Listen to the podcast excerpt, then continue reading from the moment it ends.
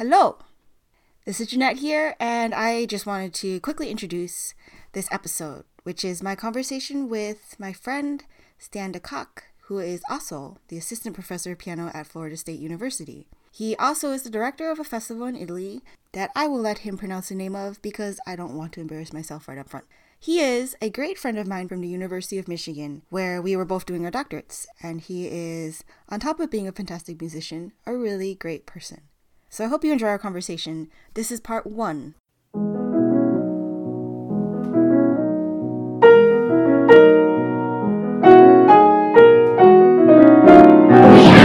So many wrong notes! I'm going to say a bunch of stuff, and you can correct me if I'm wrong. I know you from doing our doctorates together at University of Michigan, Yes, and we became very close friends, I would say. indeed. Indeed, but we we diverged in in terms of where we went. So you went to Wisconsin, and then you went to Florida State, which you've been at for about two years now. Right. First, I went to uh, State University of New York, Fredonia for a year. Then I went to Wisconsin. Yeah.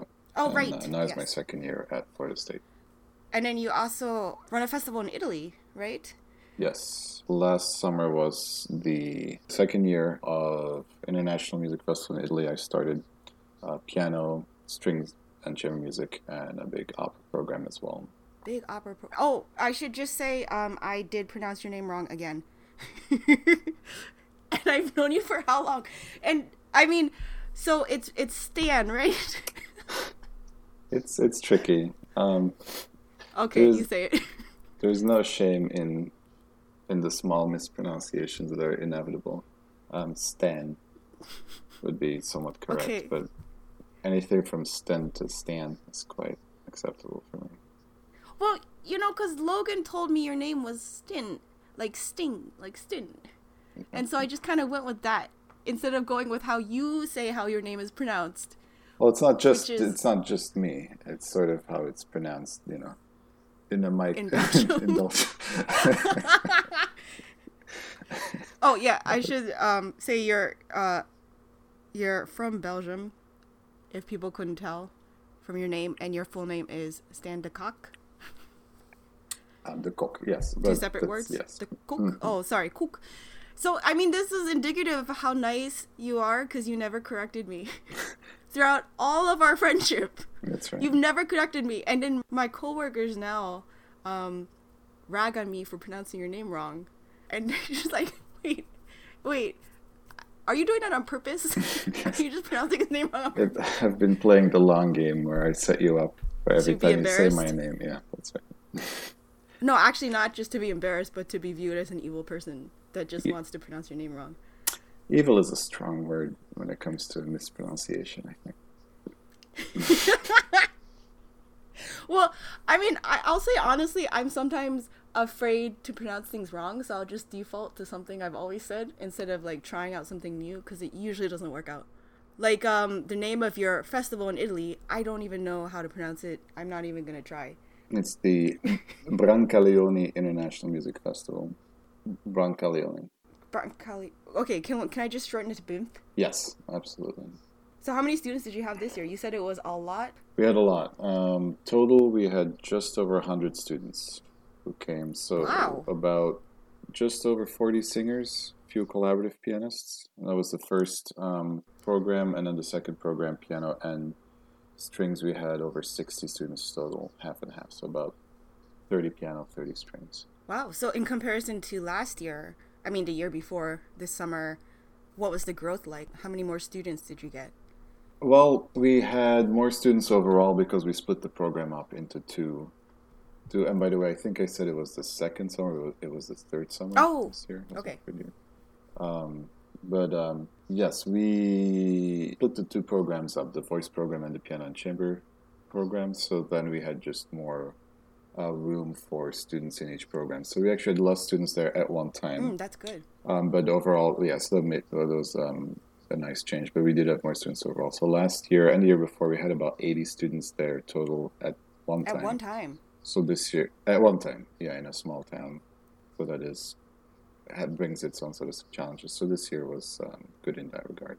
Well, then that means you had to be there for a longer period of time, right? Yeah, I was in my wife Sarah and I were there for. Hi, Sarah. Um, yeah, Sorry. shout out to Sarah. Um, she, yeah, we were there for about six weeks, um, six seven weeks. God, that's a long time to be in one place. It is. So this is a huge undertaking. Um, making an international music festival in Italy, of all places. Hmm. Why did you want to do that? Like, what made you start thinking in that direction? That's actually a question I get a lot from just Oh, good. people are interested. Oh, why did you want to do it? And also, why did you want to do it?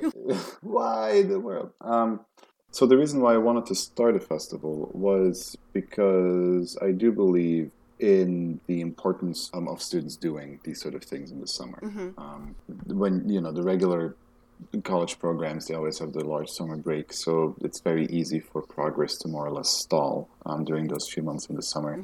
So these programs, when I was a student, I did a few every single summer, and I found that I learned a lot from them, and I Yeah. think students do. You're sort of on your own, um, more or less. You're surrounded by other musicians and teachers in a more informal setting, but also in a very intense, intense setting. Yeah. Um, and I think for young people, it's a way to be a student, but not quite be a student. Feel a little bit like an actual musician, like you're living the life of a musician for a little bit of time. Yeah. And those experiences, I think, are not just important, but maybe um, essential.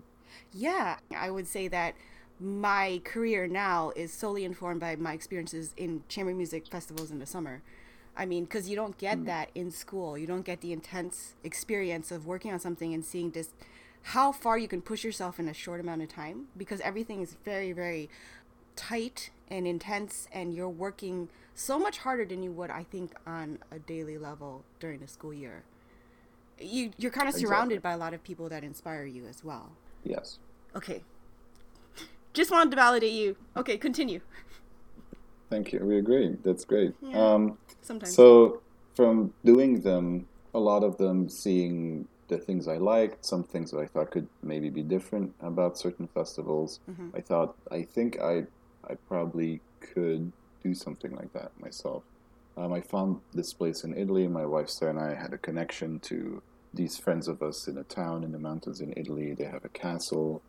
Um, Wait, they own the castle? well, I mean, the, the, the town has the castle. Oh, sorry. Um, the, it's part of the municipality, which then we were able to use, and and it pretty much started from nothing, just an idea and an email, and then from there it grew into what it is today um, in a few years. So But it was pretty quick. yeah, Right? Like I remember you Yeah. talking about it and then all of a sudden you you had it going. yeah, it took 18 months to get the first year Wow. um, going. I, it took me 18 months to from when I conceived of actually started planning to the start date of the festival was 18 months. So then how did you deal with the I imagine million different facets of running a festival? Like we direct and we like run programs, but to start from scratch is just a whole nother thing because you have to think about funding, you have to think about your audience, you have to think about how to structure it, the teachers, all that. Travel, especially travel because you're international. How did that all fall into place? Were you not sleeping? Um, yeah, it, it's more than really any person can handle, but you do your best. So, did you and Sarah do this project at the same time with the same sort of intensity, or were there times when you guys had to split up the work and you had to like take over, or she had to take over, that sort of thing? Um, we cover different aspects of the organization.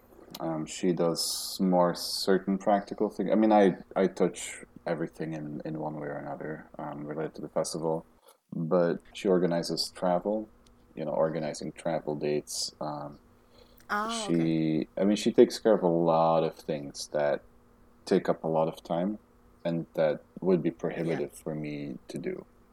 Um, a lot of things take up a lot of time but certain things just would be so time consuming that it, i just could not do it. So she um, luckily for me was able to handle those certain tasks. And she does do a lot. Right.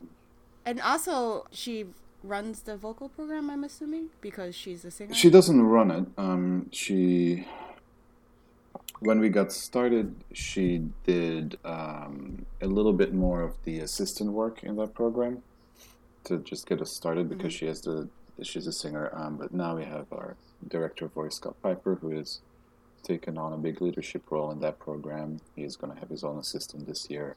So that is, you know, I, I mean, I'm the director of the piano program. We have the director of the string program, Carolyn Stewart, um, who does that, and then I also do, am the director of the festival. But um, it's it's only faculty who are really directing the individual programs. Yeah. Right. Do you have somebody on staff that's actually like doing the admin coordination of the program, or is it solely on you? We we don't have any staff um, during the year. That's how we keep our costs Right. really low. Um, so we have had a, a DMA student from Michigan, uh, Annie Cheng, who's come the last. Hi, Annie. Hey Annie, shout out to Annie, I don't know if she listens to this actually. who's um, been with us this last summer and the summer before, and she's helped me tremen- tremendously with just scheduling when we're there, when little things need to change, and posting things and taking pictures, social media outreach, those sort of things. She's been great uh, for that. Little busy bee. Yeah, How is Sarah doing? She's good. She's busy. Well, because I was looking through your, I was stalking your Facebook Hmm. page in preparation, Ah. and I saw the pictures of you guys playing a recital together. Yeah, we at the festival Um, we perform at the festival. Yeah, she's a mezzo soprano. Recently, she became a speech language pathologist, which has been a, a good transition. She's still a singer, but yes, one has to have time for these things, as it were. Really, this summer we premiered actually one of Logan's songs. Oh, really? Which ones? We sang some of the Emily Dickinsons that he already had composed, and then, yeah, I think if I remember correctly, the premiere was one a new Emily Dickinson that he had just wrote, Oh, he just wrote new ones. or was that the European premiere? I have to, you know, it gets so busy during the festival that afterwards everything's a little bit of blur. But we did a European premiere and a world premiere, Oh, and I don't quite remember if which one was the Emily Dickinson, but um, we did one of those, and then a few old ones. I should probably say this is Logan Skelton that we're talking about, who was um, our teacher Yes.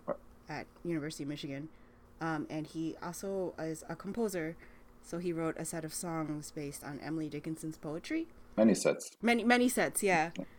And I, I love those songs. I think they're really touching. I think it gets to a lot of the heart that Logan feels. He has he has a lot of heart, I would say. Yeah. So, just just a silly question, but like, what is rehearsal like between you and Sarah? Because I know for me, it's hard to perform and rehearse with somebody that you're actually married to, or dating. Mm-hmm. Yeah. Yeah. But you guys are an unusual couple in the way that you are one of the most in love couples that I've seen. Oh. Yeah, I mean it's easy, easy to get jaded in this world. You got married very young, right? Like, Well, we started dating when I was um, 19, and we're Wow. still together. And then we got married about uh, six years after that. Uh, been together since then. So, yes, we've been that's very we've young. been together our adult lives. Yeah, I mean, it's just uh, really heartening for someone like me to see a marriage that was done so young that still is going strong. Because I don't often see that anymore. Well, that's what what we see too. Even a lot of our friends, and we're still very young. A lot of them already have a divorce, or um, things have changed a bit. But Yeah. we seem to be very lucky in that regard. So. Yeah. And like secure people. Um, it probably helps that you're not like super crazy. I don't think you're batshit crazy. Well, thank you. so, anyways, what is going on with you now? Because I haven't actually talked to you in a while, and I know you have all these little projects going. And I know you have a group, um, and that you're coming to Garnier to play. hmm So, what is uh what is upcoming for you, and like what kind of things are you involved in right now? Um, well, let's see. I, I just finished up sort of multiple tours with a clarinet trio that um, we formed here with uh, FSU faculty members. That was we did a tour of um, modern works, American female composers, mostly Female composers. females. Well, I guess just the Joan Tower. I guess just one, but all American composers, all living. um, Okay. Uh, well, it was the piece we had to rehearse the most, so I think in my memory, it was mostly female composers because we mostly. It's what we mostly did. You spent the most blood and tears on that. Yeah. Okay. which is saying a lot because it included the Schoenfield piano trio. Um, Which is yeah, I mean I would think that piece would take up a lot of time because it's so hard. practice time, yeah, rehearsal time, it sort of just goes, you know, once you can play it. Um, It, yeah, that piece really is like uh, it. It doesn't require a lot of like sitting down and counting out because it's intuitive kind of rhythm. Yeah. Anyways, um, Um, I can imagine Joan Tower being a little more oof, yeah. obscure to everyone, or not everyone's on the same page, kind of thing. But I don't know the piece. Well, the ensemble, yeah, the rhythmic, yeah, it's very, very uh, minute the rhythmic interlay, so to speak. But um, without getting, I like that face. um, anyways, so that that's sort of a big thing that it just finished up in the summer. Um, now I'm preparing for my first um, professional solo CD, recording that. Ooh, which is going to be all works by the sort of romantic generation around 1810. So Mendelssohn, Schumann, Chopin Liszt. Um, that will be hopefully recorded in the spring. are you gonna call that album "The Last Romantic"? Well, I had this idea of just. Well, I should say my idea just in case somebody gets there ahead of me, but I was just. oh yeah, to- claim your territory. Right. So, like a baby name, I won't say the, the title of the CD. Right. The baby names, like you don't say it, so somebody else can. But in Yeah. in any case, so that hopefully will be recorded in the spring, coming out over the summer. Um, what pieces will be on there, or do you not want to say right now? Um, it might still change because I often change my mind about things regarding to programming, but most likely Schumann will be the F sharp minor sonata. I love that piece, and I love like the succinct aria. Like I love that it's two pages long and it's so beautiful. Yeah, it's a wonderful piece. And then Liszt, uh, probably Dante Sonata. Not quite sure about that yet. Mendelssohn, probably a Minor Prelude Fugue. Also not quite sure about that, even though I'm learning. and then Chopin, that's still up in the air. I actually don't think I've heard you play much Chopin. I've heard you play mostly Scriabin and Liszt. Scriabin Liszt, I think Beethoven. So you have an album Yes. that you're planning to record, and I'm curious. It seems like you're doing a lot more chamber music now. I remember you texted me saying, "I feel like I have your job and I don't like it." Mm, just to edit that a little bit, I think I said I felt like when I was learning the um, the Schoenfield because I knew you I knew you had learned, learned it before, so I think I felt Yeah. um, your stress in preparing uh, that amount and difficulty of repertoire in a short amount of time. So I think I thought I told you that not to worry about it. Mm, you No? were pretty much. So, um, for the listeners who might not know Jeanette as well as I do, is she learns music very, very fast. Probably faster than most people I most yeah, pretty much anybody I know. So when I said I was mm. learning that, Jeanette said, "Oh, okay, good luck with that." I was very worried No, no, no, no. But I mean, when Basically- Jeanette says, "Oh," then I am very worried. I mean, the reason I bring it up is is not to like bring up your text, but to say that I I've always kind of thought that you were somebody who enjoyed playing solo a lot. Mm. Um, that you you sort of were going in that direction of just like the beauty of the solo piano because of your last romantic kind of ideals, but also um, the repertoire you were inclined towards. Sure. And I didn't really see you doing a lot of chamber music in school, so I kind of I thought that you you were not that interested in it. So this, that's why I asked. Yeah. Um. Well, I think during the doctorate, those were mostly practical considerations because I already had um, another job and uh, like a teaching job and Right. private studio, so there's just not much time. Um, I think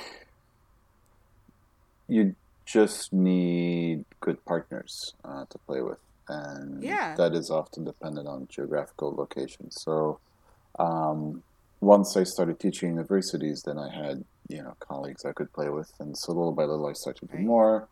Um, and then now, certainly at, at Florida State, I have a lot of great colleagues. So that makes it easier to to play with people. Yeah. Um, but it it's always just a time consideration, fitting fitting rehearsal time, going on tour. Uh, it's uh, it's only so much one can do, unfortunately. Yeah.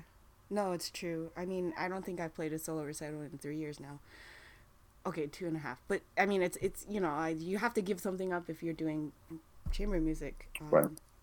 full time. So, in terms of like what you like doing, Mm.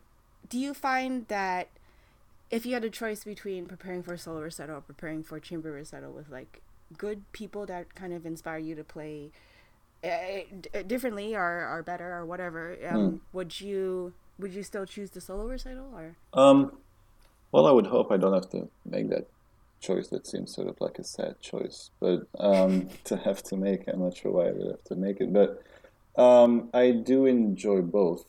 I enjoy yeah it's a stupid question actually Yeah, I, um, I, if sort of what is your preference, but what, what do I really love to do? It is the Yeah. so, the solo recital, um, Mm-hmm. for sure. But I like, I love playing art song recitals. I love, I like playing chamber music. But um, I identify more, I guess, as a solo pianist. But right uh, I mean, some of my favorite chamber um, performances are, you know, by people like Rubinstein or when Brendel played with Fischer-Dieskau, or when Richter played with Fischer-Dieskau, or so, hmm you know. But I do see myself more as a solo pianist who also likes to play chamber or collaborative. like martha argerich and friends Um, I wouldn't go that martha far. argerich and like cello obligato Right, and yeah, just like Well, she also did get the loudest cellist to play with her. I mean, it's it's awesome. Have you seen her recording of Shostakovich piano quintet with Misha Maisky? Yes, Isn't it fucking awesome? Like it's just exciting. yeah, it's exciting. I remember Logan saying once to me, "The last person you should be listening to is Martha Argerich." He he has a way with words. Every moment is a teachable moment. I guess so. All right, what, who's your favorite pianist? Living or dead? Living. We'll start with living. Living, um, I would say most likely Krystian Zimerman. Oh, really? What do you like about him? I I suppose the approach to pianism, the roundness of tone, Hmm. the balance of expression with continuity, Mm-hmm. and um, just the, the sheer beauty of sound. The The sheer beauty, beauty of of sound. sound, yeah, is what um, I guess his aesthetic for sound matches what I think a pianist should be. So those are tenets that Um, you always try to aim for. Always have a Yes. beautiful sound. Always have Yes. a narrative that is understandable. Is that? hmm Mhm. Yeah, it's. Um, I think that comes from my my Russian background, my training. So it's sort of the school of um, Neuhaus, Gilels, Mhm. Richter, Radu Lupu. Um, that's sort of the the school that I find myself uh, connected to. Hmm. And do you find yourself telling your students the same tenets, or what is more important to you as a teacher? Because that's what you do most of the day, right? hmm Um, yes, how to produce sound, um, how to foster technique that allows you to produce a certain sound and not have sound as a product of whatever you do, but have it be a goal. I remember, um, what is it, when I went to visit you at, at Fredonia, um, seeing you really as a teacher, because I knew you had an unusually big studio when you were in your doctorate, but seeing you at Fredonia, just you doing this studio class, Mhm. I was very impressed with your teaching, and I thought that you really truly enjoyed it. Whereas a, a lot of, I guess, my peers might not really truly enjoy it. It's just a way to make money, right? Right.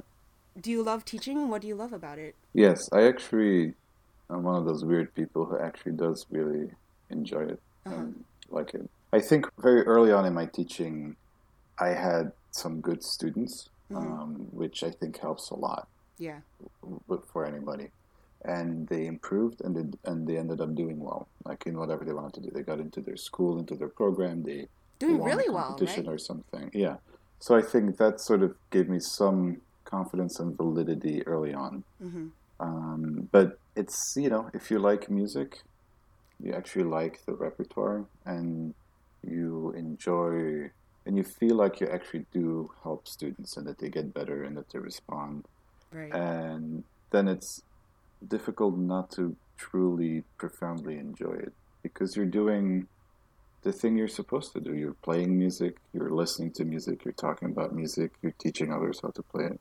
And I just really, I even sort of like listening to juries of students. I Really? like hearing them perform. I like seeing how they're getting better or what they're struggling with. And Yeah. yeah, I'm, I'm, I guess I'm weird I don't think you're weird. It makes sense. I mean, it truly is Mm-hmm. exciting to feel that you can actually help somebody, that you would be able to guide someone and help them fulfill what they really want to do. Yeah. Because a lot of students are frustrated that they can't maybe get to the place they want and they hear in their mind that they want to do, but they just don't know how. And you, you can actually be that person.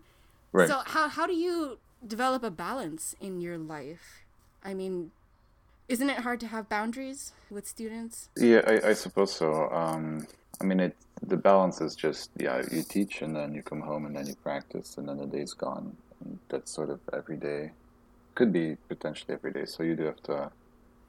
And especially if they're getting ready for things, you start to give extra lessons, um, Yeah. and then it, um, or when you're on tour or giving concerts and you come back, you have to do double lessons Yeah. which then all of a sudden is almost a 40 hour week just of teaching. So that it's challenging. I, I don't really have an answer besides just working as hard as just you, know one it. can. You just do it. But you do it does take a lot of energy. That is true. And I teach less well the more tired I am. Do you feel like it hampers how much performing you want to do? I think that's just the plight of the academic tenure track position. Right. You have to balance your teaching with your performing, um, and that that's just. I mean, you do have to do it because otherwise, you know, you you don't progress towards tenure. But um, you have to balance that. Yeah. That's for sure.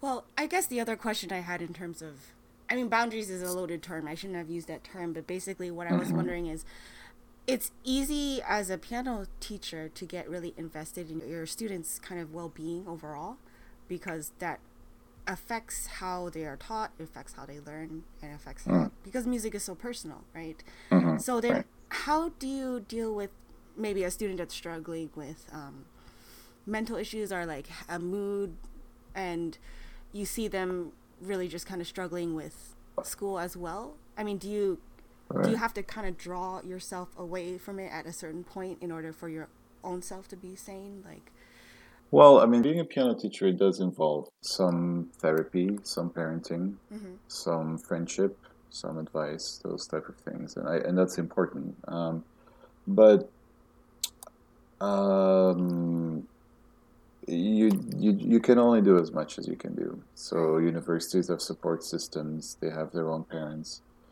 Um, so sometimes I ask, "Is there anything you want to share with me?" If I feel there is other things going on, and actually it would be helpful to know. Um, and sometimes that can help. Um, a lot of students nowadays struggle with depression. Uh, people s- s- struggle with anxiety, um, and sometimes people have tough um, situations at home. So it helps to know, and then you can make accommodations. You can offer advice. Um, but I find my that that doesn't affect me you very don't carry much. it home with you. No, I, I, I don't have that personality. I do care about them and I help them as I can, but there's a certain pragmatism in my approach to that. Right. It's interesting. It's kind of like a therapist or a psychologist, right? Like you can't really bring all those problems home with you because then you wouldn't have a healthy home life. Um, well, do you think that your love for teaching was kind of fostered by having good teachers growing up or a good good kind of role models of teaching or the opposite like I, I think it was a mixture. It was, um, yeah, having, when I was young, particular teacher, like my Russian teacher at, at the Brussels Conservatory, um, sort of seeing a true pianist, you know, sort of from that era. of- of- Mm-hmm. what do you of mean by true pianist somebody who was just a pianist like he Hmm. he didn't know how to use a computer he didn't he didn't do anything but teach and practice and perform that was his, his life truly okay and his wife took care of him and he was that was just his world and that's inspiring and important to be around. I think um, so. That certainly helped, and then having some mixed training as well, Mhm. sort of uh, experiencing things that might not be effective or efficient teaching, and then having again good teaching, uh, like with Logan. Yeah. So that I think that makes you a good teacher. I don't think really liking being a teacher is a product of having a good teacher.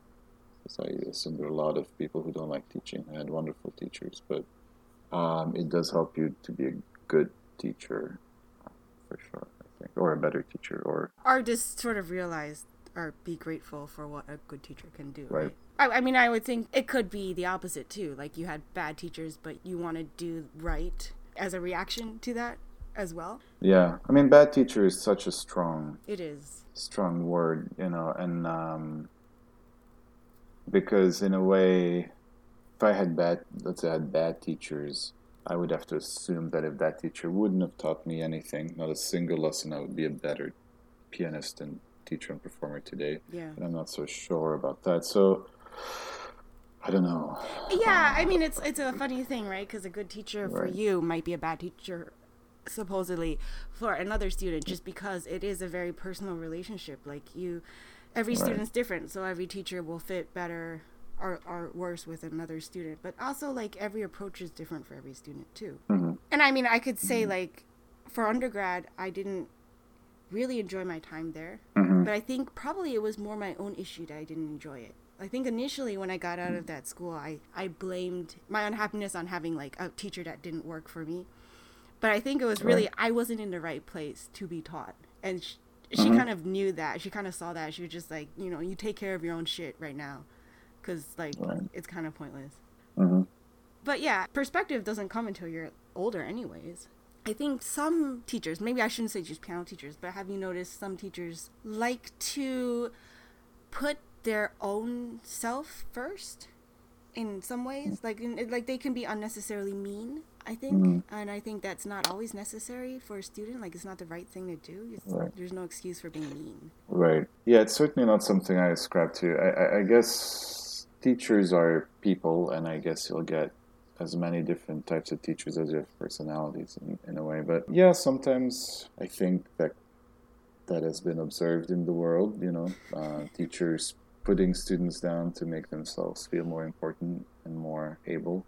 And teachers feel like they need to be tough on students and break them down in Yeah. order to build them back up those sort of things I, I don't ascribe to. Um, but I, I it, uh, you know it is tricky if if you're always nice and friendly and the helpful smiley professor.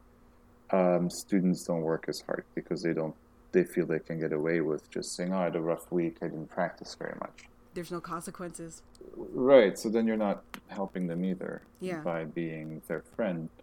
Um, then if you're too tough on them, then they might start to feel like you know they don't have the ability to do the things you want them to do, and then you're also not succeeding as a teacher. Yeah. So it's a balance. It's um, it's something I struggle with. Um, I wonder when is it okay to say this sounds great? hmm You sound great because you can always find things uh, to say. So when do you just sort of stop saying things? When do you start to just boost the morale forward versus trying to keep improving them? Yeah. I, I, I think it's difficult for anybody. Okay, so this is how I envision you as a teacher. You don't gush, you don't give over compliments. Right. You will give them a few compliments if they really deserve it, but only a few. hmm You're stern when you need to be, but you don't ever fly off the handle. Like, I can't imagine you having a tantrum or kicking someone Right. out of the classroom. What's the most mad you've gotten? um, I I don't I don't get mad. Um, you know, like in I don't get mad at a student. So so the only reason why I would get I mean not upset, but why there would be a breakdown in the teacher-student relationship is if the student does not want to do the things that are being taught to them Oh, because then that relationship just does not cannot happen anymore right so if there's just um, you know in order to play this do this and then if the student just refuses to do that then that relationship is broken have you actually had someone refuse to do what you've asked them to do? well i mean not blatantly lift the hands off the piano and just say no i mean not that but Insubordination. right not quite like that. But I mean, there's a thing, and I, I probably did it as a student. But sometimes you go in a lesson and you want to show how well you can play, Yeah. and you play something, and then the teacher gives you a comment, and before they even finish their sentence, you're already playing again. Oh God, it's so annoying. I did that all the time when I was a student. R- Right, I know. And then you're a teacher, and then you say, "Wow, I cannot believe that is the most insufferable thing in the world." Yeah. But so, for what can happen is, you know, I'm teaching a student, and I've had an example of this before, where and sometimes with younger students it can happen. Mm-hmm. You give a comment, and they you sort of explain something that's a little bit complex, and to understand. Say, "Okay," and then they start playing it, and they play exactly the same thing and change nothing Yeah. and then you say, "Well, let me try that again." Eventually, it becomes clear they're not listening and just not interested. So I, I think the worst I think that ever happened um, was a younger student was more or less a little bit petulant Petulant. Oh. um, in a lesson and was just not wanting to make improvements, either because they were insecure and felt they couldn't do it, Ah. or it was a, surely a defense mechanism. But um, so I just had a little sort of a heart to heart saying, I just feel like we're not quite working well together. I'm trying to figure out uh, how we can change things, what we can do. I know you can, and it was sort of you know the the classic pep talk. Yeah. And usually after that, it's always fine. And then they're, oh, sorry, I didn't know I was doing that. And then usually it's fine. And this student just sort of made a sly remark after this sort of heart to heart. And then I said, well, do you think that's an appropriate way to respond uh, to what I just said? And then they made another sly remark. Sly remarks. Right, yeah. Jesus. And then I said, well, think at this point, the best thing for us to do is end the lesson. And this was only 15 minutes into the lesson. End the lesson so you can go think about um, how you're approaching this lesson. And I, and that's sort of all. I mean, that is really the, the worst possible case scenario is just to say, well, I guess this isn't working, so we just have to stop. Because I don't like to waste time. This is like a confirmation of everything I thought you would be as a teacher. You would express quiet disappointment, and it was just like probably more frightening to me than like somebody who just flies off the handle. Because then you could be like, "Oh my god, this person's crazy," but you're just like quietly disappointed at how they are not stepping up to being a good human being. Like Jesus. You kind of remind me of my first teacher at Juilliard, actually. She doesn't have to say anything, but it was just, you felt like you have really done wrong. Well, I mean, no, I mean it's not like that. But my goal is always to to have an uh, efficient and an actual a lesson that does something at any time. Um, so if it isn't, then we have to work it out. And not every teacher will work well with every student, and not every student will work well with every teacher. So if this is not going to happen, then we just have to address it, see if we can move past it. And I've never had a situation man. where in the long term we didn't, but it, it could happen, you know. I mean, and that's fine. But then you just have, I we lessons cannot be exercises in futility. That is my my mantra, I guess. And that brings us to the close of part one. Stay tuned for part two, which is coming. In the meantime, please check us out at so many wrong notes.com and also follow us on Facebook and Twitter and Instagram, uh, all those lovely social medias. And if you so desire, subscribe to us or review us on iTunes because that would be super awesome. Okay, take care and talk to you guys later.